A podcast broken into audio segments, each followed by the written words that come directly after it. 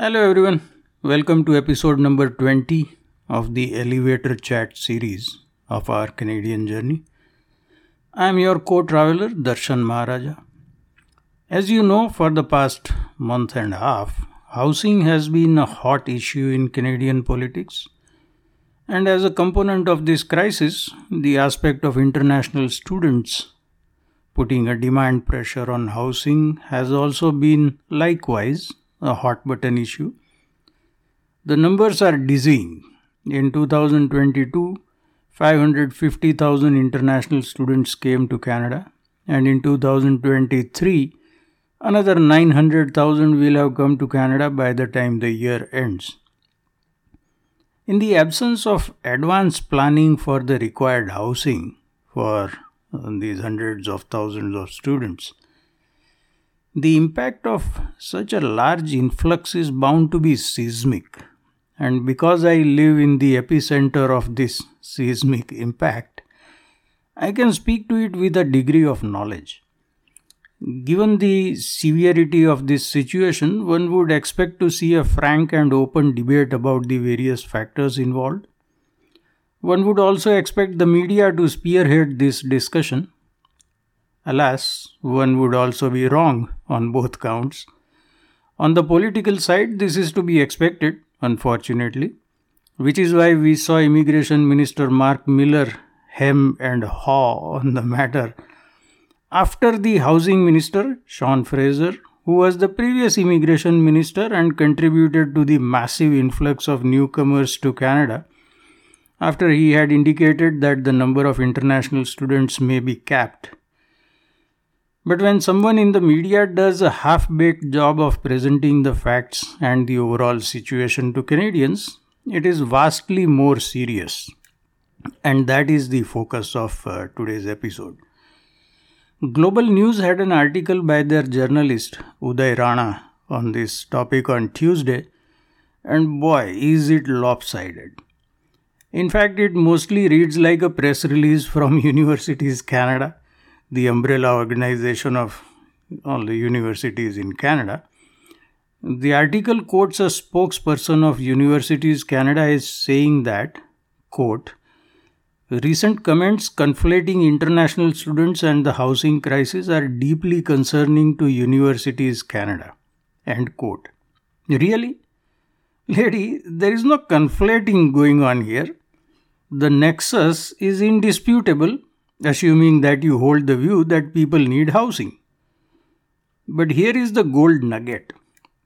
She says that, quote, International students bring important knowledge, diversity, and skills to our campuses, communities, and workforce. End quote. Let's break this down. These students are, well, students, which means that they have come here to gain important knowledge, hopefully. They didn't bring it with them. Secondly, more Punjabi or Gujarati students in Brampton bring uniformity and not diversity. And even if they do bring the latter, namely diversity in other parts of Canada, how many of them are too many? And what about their most basic needs, like, you know, a place to live in? And finally, that's the kicker here. She says that the students bring skills what skills? They work minimum wage jobs requiring little skills, if any, just to make the ends meet.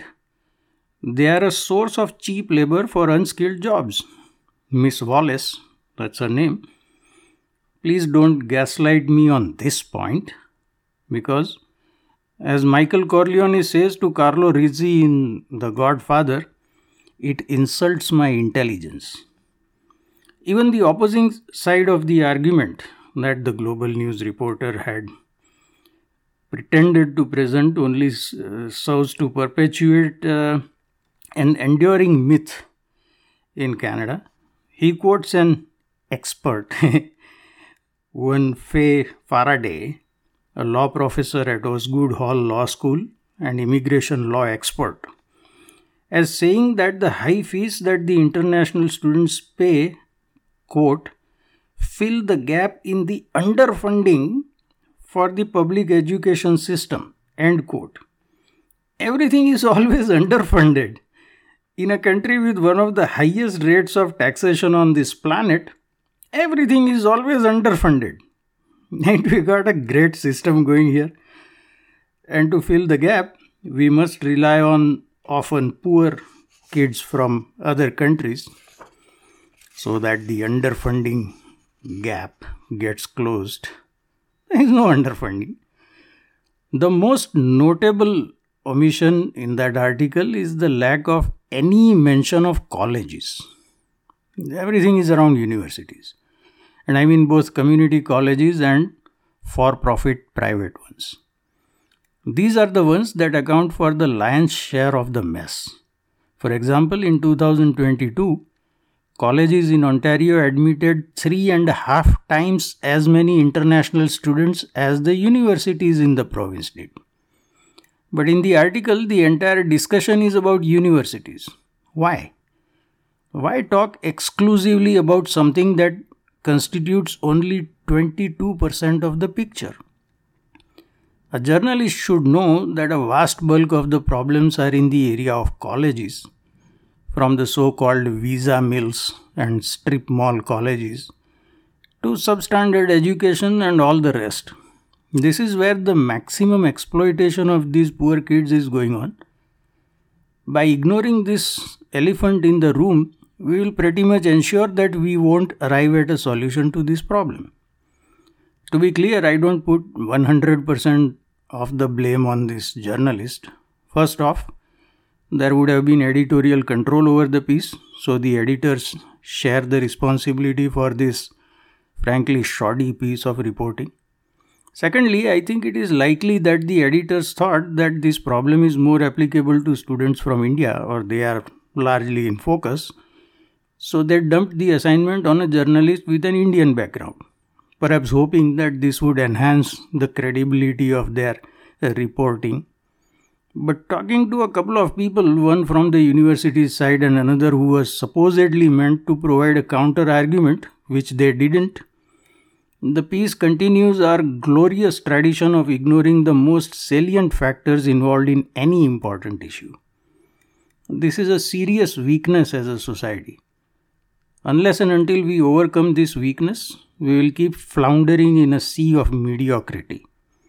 I know that's not a very happy note on which to end this episode, but that's where we are. Let me know what you think in the comments. Until we meet again, goodbye and be well.